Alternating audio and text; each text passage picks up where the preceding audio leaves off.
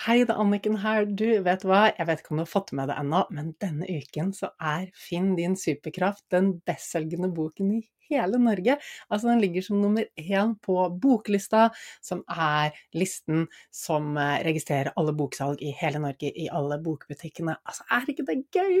Og jeg har svevd hele uken og varslet et sånn klyp meg i armen Altså, drømmer kan bli virkelig, du, når du bare jobber for dem og går for dem.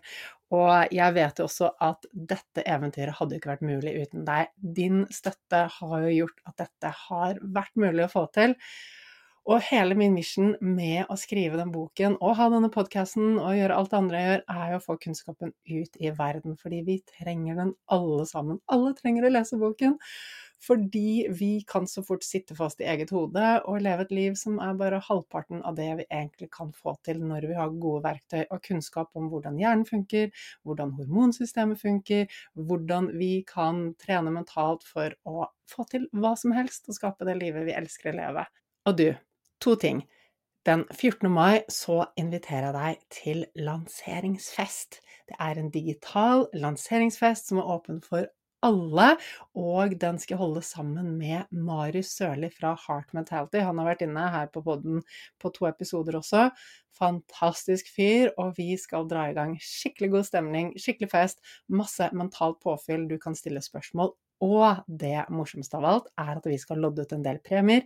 Det blir utlodding av eh, Ja, jeg skal ikke røpe alt, men blant annet så lodder vi ut et par billetter til den fysiske lanseringsfesten som er i Oslo uken etter der igjen. Og der kommer det jo masse folk du helt sikkert kjenner i min omgangskrets, og Torkel Færø, som har skrevet forordet til boken, skal også ha et bidrag på scenen. Og det blir god mat fra bl.a. Happy Foods og masse annet spennende. Så bli med på den digitale lanseringsfesten, så kan du også vinne en billett til den fysiske lanseringsfesten i Oslo, og den er da 21. mai. Og du, hvordan blir du med på den digitale lanseringsfesten? Du trenger å registrere deg, så jeg vet hvor mange jeg skal lage rom til i Zoom. Og da går du til annikenbinds.com, og så skriver du skråstrek digital strek boklansering. Der finner du det.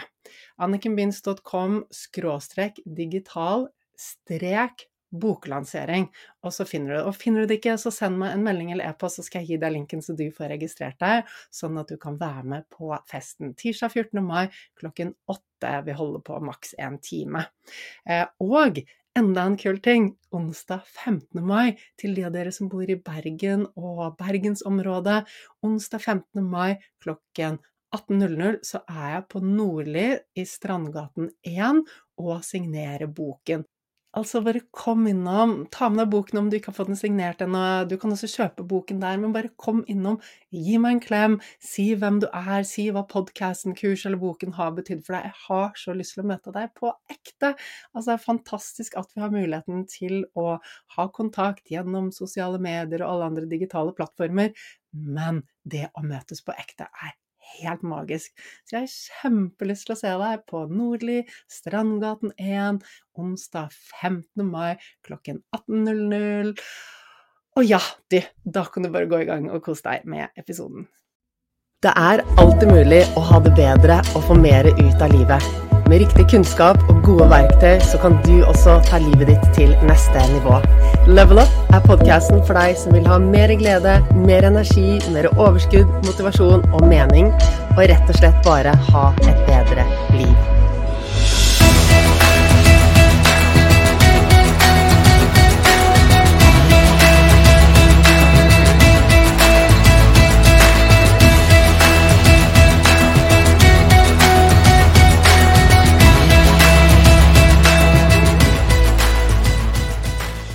Er ganske sikker på at du er som de fleste andre, at du har lyst til å få mer gjort på kortere tid, få gjort ting med bedre resultater, sånn at du kan få en god følelse, ha mer fritid, mer energi og mer overskudd. Stemmer det? Det er jo noe alle drømmer om. I denne episoden så skal du få mitt viktigste tips for å øke produktiviteten, og det er nok ikke det du tror det er, men likevel, utrolig effektivt, og noe som er tilgjengelig for alle. Dette er et tips som du kan begynne å bruke allerede i dag. Men før vi går i gang med ukens episode, så vil jeg si tusen takk til deg som lytter, for at du er med på denne reisen, for at du lytter til Level Up, og for at du nå er tilbake etter at podkasten har hatt noen uker med ferie. Og det har jeg også. Jeg har koblet helt av, og det har podkasten også gjort. Likevel så er du fortsatt her, og jeg har jo så god kontakt med mange av dere som lytter, som sender e-poster, meldinger via sosiale medier, og jeg vet at dere er på, jeg vet at dere lytter, at dere gjør Bruker de tipsene som jeg deler, at dere gjør endringer i livet og får til så mye og får det bedre. Og mange har halleluja-øyeblikk, at det er lyspæreøyeblikk, og ja, dere skjønner at det er en prosess, og det er mange steg på veien, men dere finner glede i de små stegene på veien. Så jeg vil bare si tusen, tusen takk for at dere er med, at dere har vært med hele denne veien, og at dere deler podkasten videre til andre, fordi dette er kunnskap som alle trenger. Og så vil jeg si velkommen til sesong nummer tre. Og som du har hørt, så har jeg endelig fått en vignett på podkasten. Det er snart et år siden jeg lanserte podkasten. Da jeg lanserte den, så tok det to uker fra jeg bestemte meg til jeg hadde publisert tre episoder som var ute og var i gang, og podkasten ble tatt imot med et brak og gjorde det kjempebra fra dag én. Det tror jeg jo er fordi at dette er kunnskap som er viktig for alle. Fordi da jeg lanserte, så hadde jeg ikke noen vignett, altså en jingle, musikk på starten. Jeg hadde ikke et ferdig coverbilde. Hadde ikke tenkt ut så veldig mye. Jeg bare satt med all den informasjonen og skjønte at det, jeg har delt og delt på sosiale medier, men det er ikke den beste plattformen å nå ut med informasjonen på. Jeg elsket podkast-formatet, og plutselig så skjønte jeg at ja, men jeg kan jo dele via podkast, podkasten trenger ikke ha det samme formatet som andre podcaster, men det kan rett og slett være eh, eh, en arena hvor jeg kan dele kunnskap med dere. Og det har det blitt, og det har vært en enorm suksess. Så nå når jeg går inn i eh, sesong nummer tre, endelig med en vignett på starten, så er det et stort klapp på skulderen til meg selv. Jeg er stolt og jeg er glad, og dette minner, meg, minner jeg meg selv på hver dag, fordi at det er lett å ha fokus på de tingene vi ikke har fått til ennå. Jeg har sittet og jobbet med en vignett siden eh, i våres, altså over et halvt år, eh, og det har vært en prosess å få det på plass.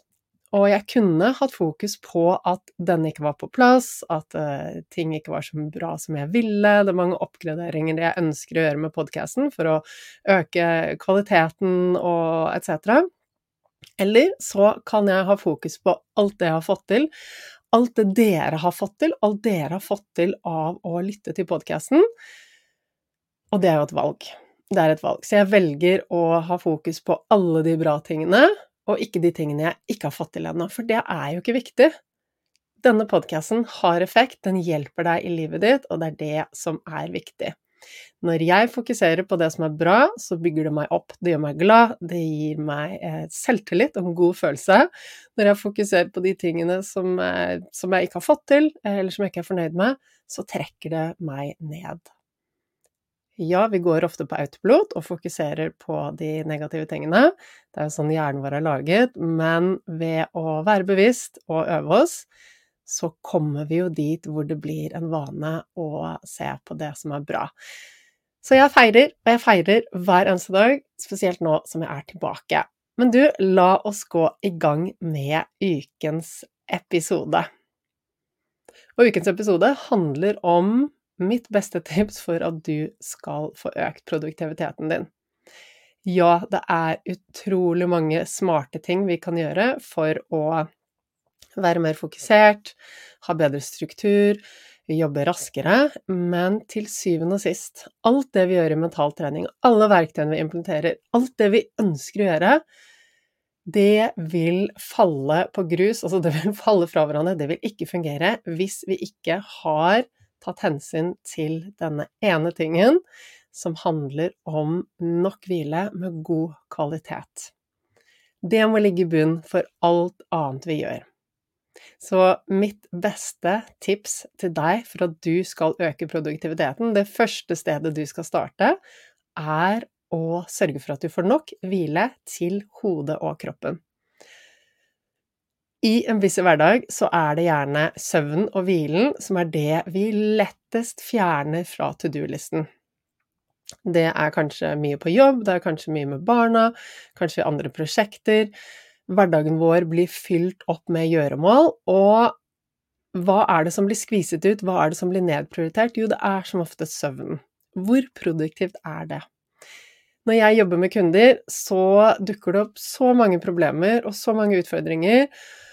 Tårer fordi livet ser svart ut, og, og forholdet til partner ser svart ut. Eh, man trives ikke på jobben, alt er galt.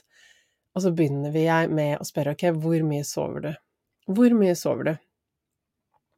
Hvis vi ikke sover nok, og nå er det litt individuelt hvor mye vi trenger å sove Jeg logger i hvert fall åtte timer søvn hver natt, gjerne ni hvis jeg har muligheten til det, men ikke mindre enn syv. Det kan skje innimellom, men jeg vet at logger jeg mindre enn syv, så går det på bekostning av alt annet. Humøret mitt, helsen min, forholdet til meg selv, forholdet til andre og selvfølgelig produktiviteten. Hvis du kjenner på at du lett blir litt småirritert for ting, hvis det, hvis det bare i hverdagen eh, hvis det skjer en liten ting som f.eks. for eksempel at du eh, skal eh, rydde ut oppvaskmaskinen, og så mister du en skål på gulvet, og den knuser Hvis du kjenner på irritasjon og ork om at du må gjøre en ekstra oppgave da, så handler det veldig fort om at du ikke har det overskuddet du trenger. Det er mange ting som stjeler energien vår, men det starter jo med nok søvn. Og det starter også med nok hvile av god kvalitet. Og nok hvile av god kvalitet Ja, jeg vet jeg har snakket mye om dette i flere episoder, men jeg tror at dette er noe av det viktigste som vi trenger å få inn med teskje, og vi trenger å bli minnet på det. Nok hvile med god kvalitet, det er tid hvor både hodet og kroppen din får en pause trenger ikke være samtidig, men det trenger å være en pause. Når vi sover, så får hodet vårt pause. Da går kroppen inn i det parasympatiske nervesystemet, som er Når det er aktivert, så kan kroppen restituere seg. Vi reparerer kroppen. Fra vi våkner på morgenen, så skjer det forfall av kroppen. Sånn er det. Ting forfaller. Og på natten så repareres det. Vi trenger alle de timene med søvn, med god søvn, for å reparere kroppen. Hvis ikke går det utover helsen vår. Går det for lang tid hvor vi ikke sover i det hele tatt, så kommer vi faktisk til å dø. Kroppen er laget sånn at vi trenger å sove. Hvis du trenger mer motivasjon på temaet, så anbefaler jeg deg å lese den boken som heter Hvorfor vi sover, eller Why We Sleep, som er helt fantastisk, full av masse spennende forskning, som virkelig forklarer deg hvorfor det er nødvendig å sove nok så handler det ikke bare om søvn, men det handler om de pausene vi gir oss selv i hverdagen. Det er lett at vi sitter foran en skjerm store deler av dagen. Det er lett at vi fyller på med informasjon, med altså lyd.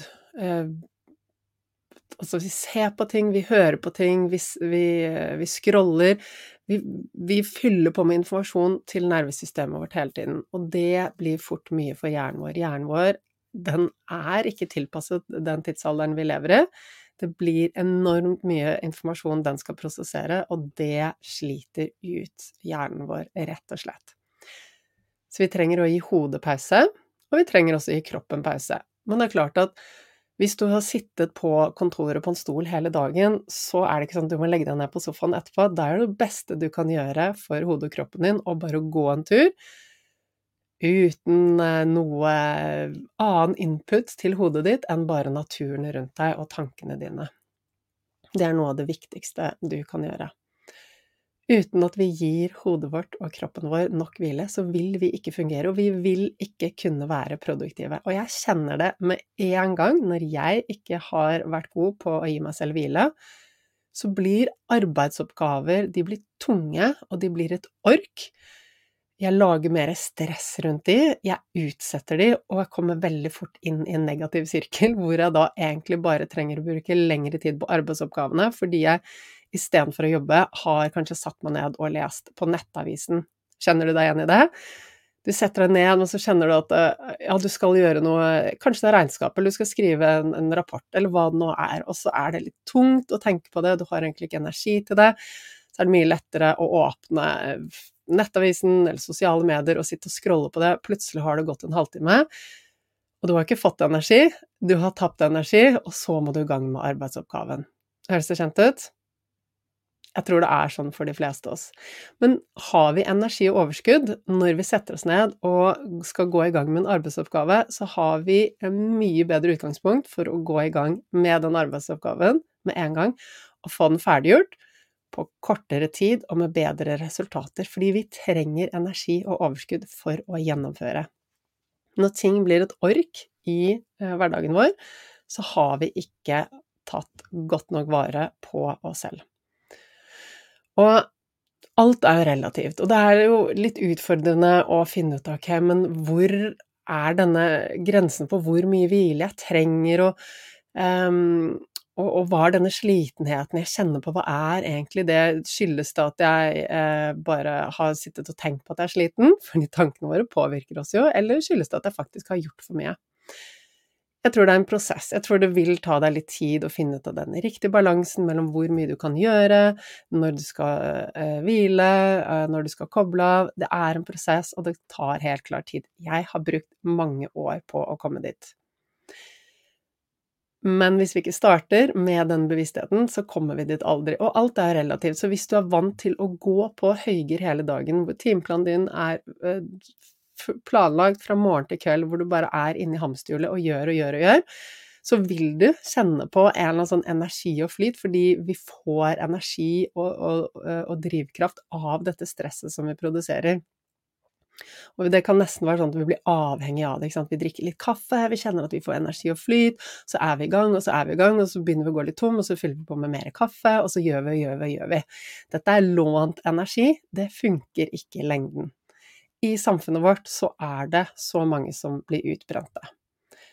Jeg har hørt, uh, lest tall uh, hvor forskning viser at det er én av tre som blir utbrente. Om akkurat det stemmer, det vet jeg ikke, men jeg er i kontakt med så så mange, og samtlige sier 'jeg er utbrent' eller 'jeg har vært utbrent', 'jeg har gått på en smell'. Vi gjør det, og hvorfor det? Det er mange grunner til det, men det handler om at vi ikke helt har begrep om hvor grensen går, og hva vi selv trenger det er mange, mange grunner til det. ikke sant? Historikere de kan gå inn og se på eh, altså historiske årsaker, kulturelle årsaker. Mange som mener at det henger sammen med protestantismen, at vi hadde høyere arbeidsmoral. Og, og i Norge så har vi en litt sånn kultur på at vi skal produsere.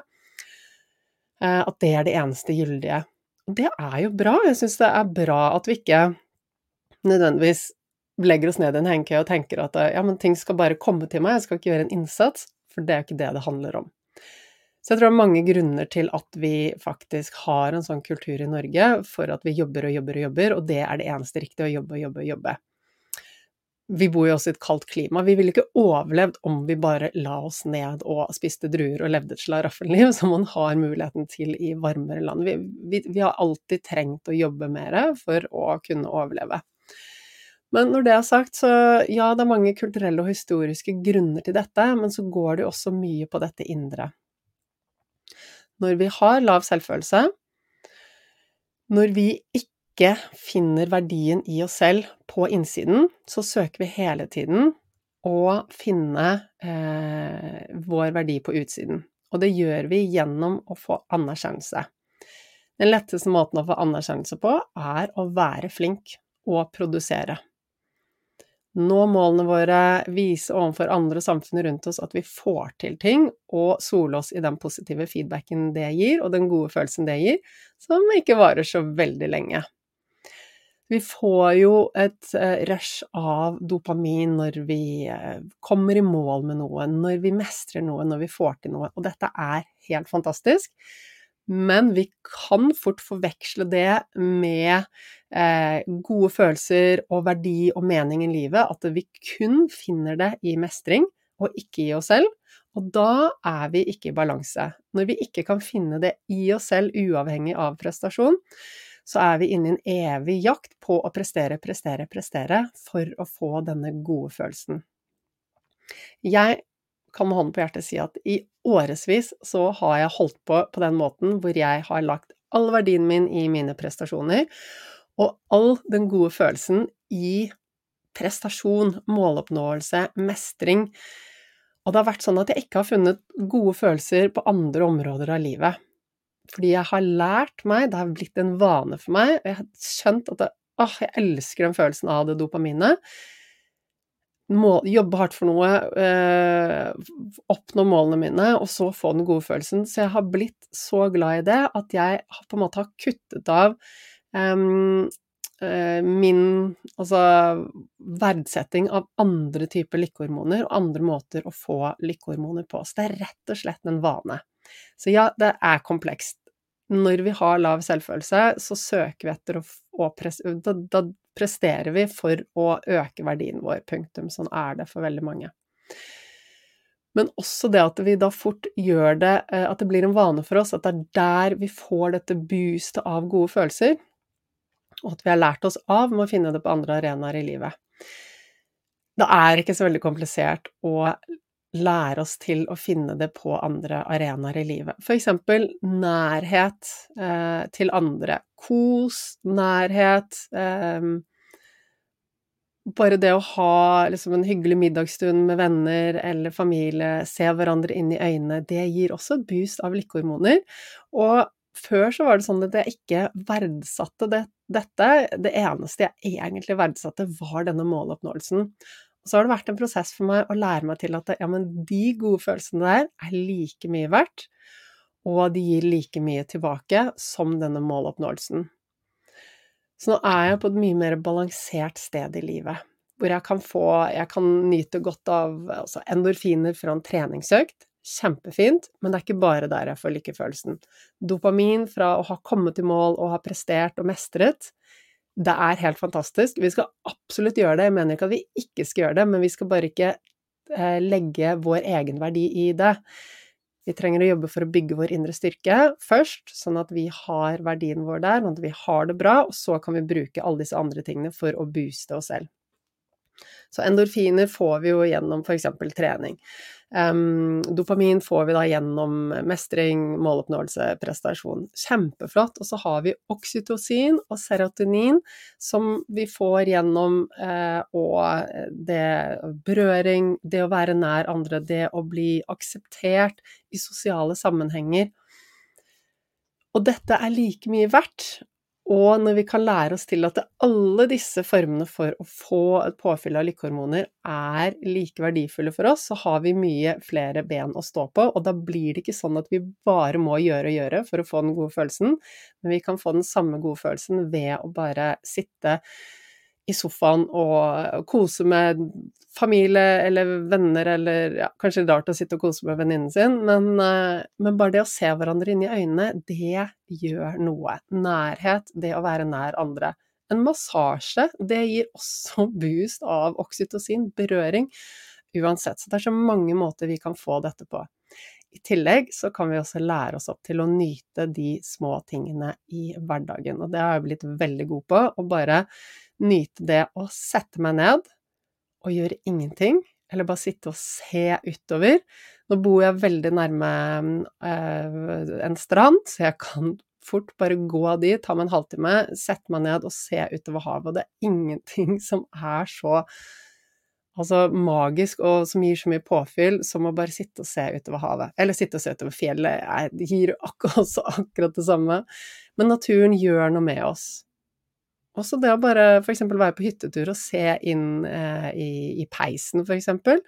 Sånne små øyeblikk med tekoppen eller eh, ja, hva det nå er, det er ting som jeg har lært, sette, lært meg å sette pris på.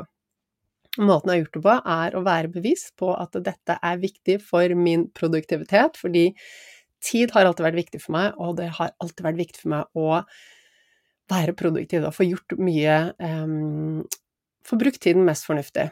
Så jeg, da har jeg tatt utgangspunkt i det. Jeg har vært opptatt av å bruke tiden fornuftig, så jeg har da, når jeg skal når jeg har vent meg av med å gjøre, gjøre, gjøre, og vent meg til å ha en mer balansert livsstil, så har jeg da tenkt ok, dette her er faktisk det mest produktive jeg kan gjøre.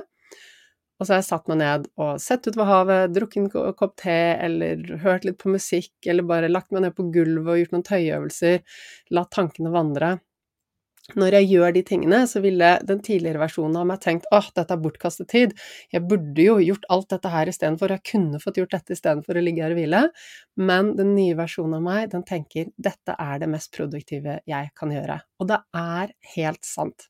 For hvis vi ikke tar disse pausene, hvis vi ikke lar kroppen restituere og gå inn i det parasympatiske nervesystemet, så kommer vi ikke til å vare lenge da går produktiviteten ned, fokuset vårt går ned, energien vår går ned, overskuddet, motivasjonen. Vi får det vondt med oss selv, vi blir Vi har kort lunte overfor andre, blir sånn småirriterte som Hvis noen plutselig sniker foran deg i køen, eller du tror kanskje noen sniker foran deg i køen i, i matbutikken, så er det sånn ja, men ikke sant, eh, da mister du kanskje et ekstra to minutter, eller Ja. Sånne små daglige ting blir store ting som, eh, som, fort setter oss ut av spill, fordi vi ikke har overskuddet til å takle det. Så nok hvile må gå god kvalitet, det vil si avspenning, er noe av det viktigste du kan gjøre for din produktivitet. Så i mental trening så har vi fire mentale teknikker som vi bruker for å få de resultatene vi vil ha, og avspenning er en av de viktigste. Og det handler om nettopp dette. Det er ikke nødvendigvis bare det å ligge ned og ta en avspenning eller meditere, men det å gi hodet fri, og det å gi påfyll, gjøre de tingene som gir verdi i livet vårt, og som gir oss energi. Og dette er jeg bevisst på.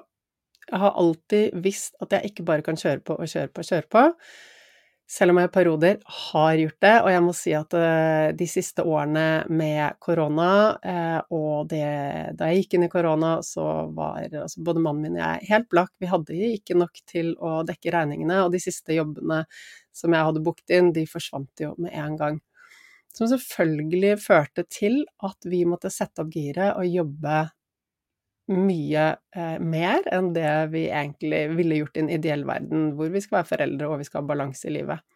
Men det er greit for en periode å jobbe ekstra og gjøre en innsats, hvor vi kanskje kjenner at nå går det på bekostning av Altså vi gir mer ut enn vi får fylt på inn, men det går jo ikke i lengden. Så jeg har hele tiden vært bevisst på ok, jeg jobber eh, det jeg kan for å nå dette målet. Når det målet er nådd, så er det inn i balanse igjen. Så hele livet vårt trenger ikke være balanse.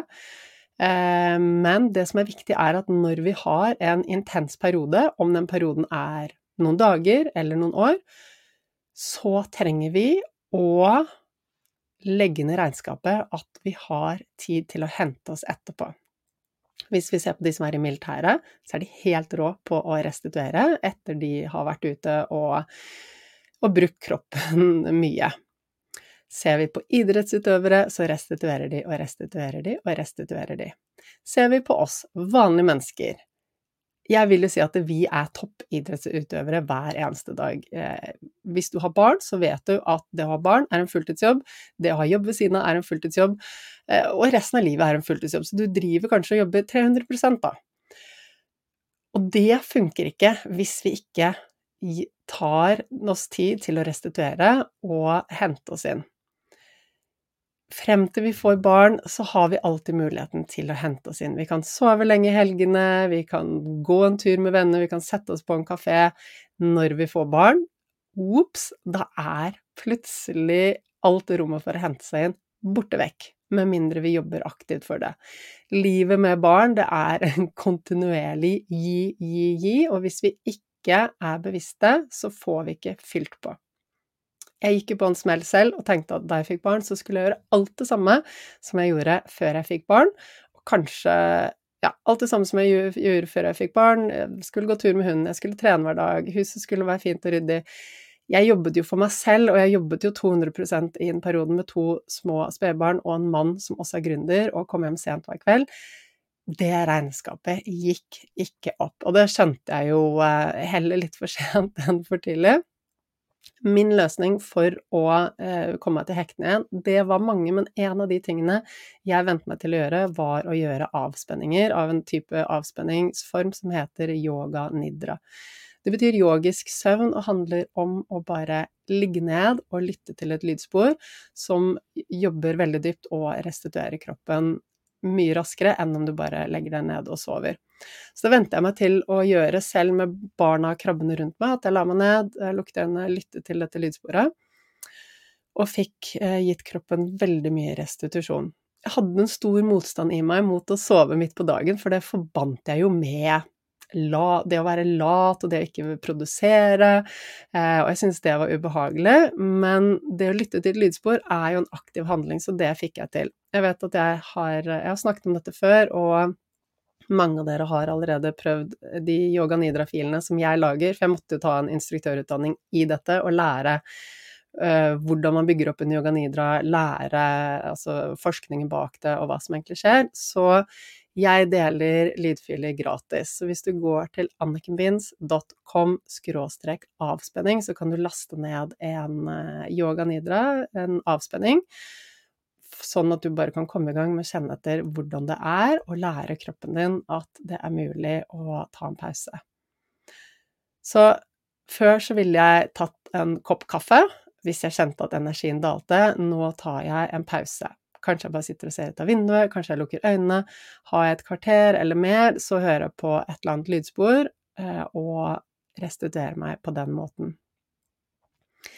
For det er jo sånn at vi lett går gjennom dagen og kjenner oss Kanskje vi våkner allerede på morgenen og kjenner at vi er liksom litt på minesiden. Starter dagen med en kaffe. Eh, kjører på, kjører på, kjører på, og så er det mer kaffe og mer kaffe. Men hvis vi er avhengig av kaffe for å ha energi gjennom dagen, og for å få gå for å få hverdagen til å gå rundt, så er vi på minussiden, og det kommer til å sparke oss i rumpa på et eller annet tidspunkt. Jeg elsker kaffe, jeg syns det er veldig godt å kose meg med det, men jeg kom til et punkt hvor jeg kjente at hver gang jeg drakk det, så var det en belastning for systemet mitt, fordi systemet mitt var slitent. Og det å forbrenne all den koffeinen, det var tung jobb for eh, kroppen. Så jeg sluttet på dagen. Det var lett, fordi jeg visste eh, at det hadde en dårlig effekt på meg, og jeg brukte en hypnoseteknikk på meg selv, så jeg, fra en dag til en annen så gikk jeg over til å drikke te på morgenen istedenfor kaffe. Og da har kroppen mulighet til å hente seg inn å få den naturlige energien. Og om jeg da en gang iblant nå har lyst til å drikke en kopp kaffe, så tåler systemet mitt det. Altså det er helt fint. Det er kos, det er ekstra boost, men det er ikke det jeg føler at jeg trenger for å komme meg gjennom dagen. Men jeg har vært der i så mange år, så hvis du også kjenner på at du trenger kaffen for å ha energi, så føler jeg med deg, men bare vit det at det vil eh, Altså, det tar fra deg energien istedenfor å gi deg energi. Det er en sakte, men sikkert nedbrytning. Når du er trett, når du kjenner deg tom for energi, så trenger du hvile. Du trenger ikke en ekstra stress for systemet ditt, for det er det kaffe er. Det er stress for systemet ditt. Så um, hvis det For å gi et lite tips, da, hvis du kjenner at ok, jeg drikker mye kaffe um, og har lite energi hvis jeg ikke drikker kaffe, så er mitt tips til deg å begynne å um, altså redusere styrken på kaffekoppene først. Kanskje du uh, kjøper koffeinfri kaffe, og så tar du og blander en kopp som er kanskje halvparten koffein, halvparten vanlig kaffe, halvparten koffeinkaffe. Det er en fin måte å trappe litt ned på. Eh, kutte ut kaffe sent, altså etter lunsj, fordi at det er litt uh, forskjellig hvor fort vi forbrenner koffeinet, men koffein blir værende i kroppen veldig lenge. Så um, går, drikker du noe koffeinholdig drikke i løpet av dagen, så vil du fortsatt ha koffein igjen i systemet når du skal sove. Og ja, du sovner. Det er ikke det at hvis du drikker kaffe på ettermiddagen, så sovner du ikke, men søvn du får, er ikke av god kvalitet. Så la oss si at du har drukket kaffe på ettermiddagen, og du legger deg til vanlig tid, og du sovner, det går greit, men gjennom hele natten så er det fortsatt koffein i kroppen din som gjør at du ikke kommer dypt ned sånn som du trenger å komme. Våkner opp på morgenen, hva er resultatet? Du føler deg lav på energi fordi kroppen ikke har fått reparert seg sånn som kroppen skal. Så det er én av mange ting du kan gjøre for å få mer hvile med god kvalitet. En annen ting er jo dette med sosiale medier og skjerm. Så jeg fikk et spørsmål fra en av eh, følgerne mine på Instagram. Hva kan jeg gjøre for å redusere tiden, altså redusere skjermbruken, tiden jeg bruker på sosiale medier?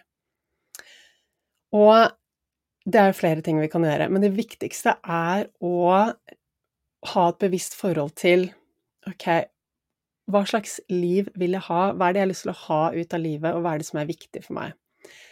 For eksempel, hvis jeg hadde vært en person som bodde alene, bodde langt unna vennene mine, så tror jeg at jeg hadde unnet meg å tilbringe mer tid på sosiale medier, fordi at det gir i hvert fall én form for sosial omgang. Men la oss si at eh, sånn som meg, det i mitt tilfelle, så er jeg en mamma, jeg er en kjæreste, jeg har familie, jeg har venner. Jeg har lyst til å være til stede i det livet istedenfor på sosiale medier. Så jeg har et helt klart idé om hvordan jeg vil at livet mitt skal være, og så velger jeg å designe det deretter. Hvor mye sosiale medier passer inn i det livet jeg ønsker å leve. Nå er jo jobben min i stor grad på sosiale medier, så det jeg legger inn av timer, det gjør jeg i arbeidstiden, eller når jeg sitter på kontoret mitt og ikke er sammen med familien min. Det er jeg veldig bevisst på. Når jeg er sammen med de, så skal de ha min oppmerksomhet, ikke en liten dings, en skjerm. Så det handler om å bestemme seg hva slags liv du vil ha, og hva som er viktig for deg, og så tenke etter ok, hvor mye tid vil jeg egentlig bruke på sosiale medier? Er det det første jeg vil ha inn i hodet mitt på dagen, eller vil jeg finne meg selv og min glede og min styrke før jeg går inn i sosiale medier? Skal jeg logge helt av på kvelden fordi at uh, både det blå lyset fra skjermen og alt det inputet med at det setter i gang tankeprosessene våre, det kan gjøre at vi sover dårligere. Så mange valg du kan ta. Men til syvende og sist så handler det om å bestemme deg for det, og si at 'jeg vil ha det sånn', og gjøre det. Det er ikke verre enn det å gjøre det, faktisk. Nå har jeg mange episoder som går på dette med selvsabotasje, så jeg anbefaler å gå tilbake og lytte på det. Det er blant de første episodene. Der vil, du, der vil du få masse tips til hvordan endre vaner. Og så handler det om å knytte gode følelser rundt dette, og si at jeg velger å legge bort telefonen på kvelden, jeg velger å ha fri fra skjerm på kvelden, jeg elsker å ha fri fra skjerm på kvelden, istedenfor hvis du for eksempel sier um, ja, jeg burde legge bort uh, telefonen på kvelden. Jeg burde legge bort telefonen på kvelden, men jeg syns det er så vanskelig. Jeg har lyst til å få med det som skjer. Hvis du sier det, så kommer hjernen din til å oppfatte ah, jeg har lyst til å få med det som skjer, greit, og da kommer hjernen din til å styre deg mot den telefonen. Så da kan du eh, prøve så mye du vil å endre den vanen, men så lenge det du sier til deg selv, motsier det målet ditt, så kommer du ikke til å klare å lykkes. Så vær bevisst på hva du sier til deg selv. Ikke gi hjernen din motstridende beskjeder. Bare si at jeg vil ha fri fra skjerm på kvelden. Jeg elsker å ha fri fra skjerm på kvelden. Det er viktig for meg å ha fri fra skjerm på kvelden fordi det gir meg nok hvile med god kvalitet, det gjør at jeg kan connecte med venner og familie, det gir meg energi, det gjør meg glad, etc., etc. Fyll inn det som du trenger, og eh, det som gjelder for deg i ditt liv. Men det er ikke noe hokus pokus, det handler om å bestemme seg, det handler om å være bevisst på hva du sier til deg selv, og bare si til deg selv 'jeg vil dette'. Si til hjernen din 'jeg vil dette', og hjernen din den har én oppgave, det er å gi deg det du vil. Du er bare ikke alltid bevisst på hva det er du sier til hjernen din. Er det motstridende beskjeder, så blir den forvirret, ikke sant. Hvis du sier at eh, 'jeg burde, men det er slitsomt', 'jeg burde, men det gjør vondt', 'jeg burde' men jeg har egentlig ikke lyst, så hører hjernen din alt det du sier, og den holder deg tilbake fra å gjøre den eh, endringen.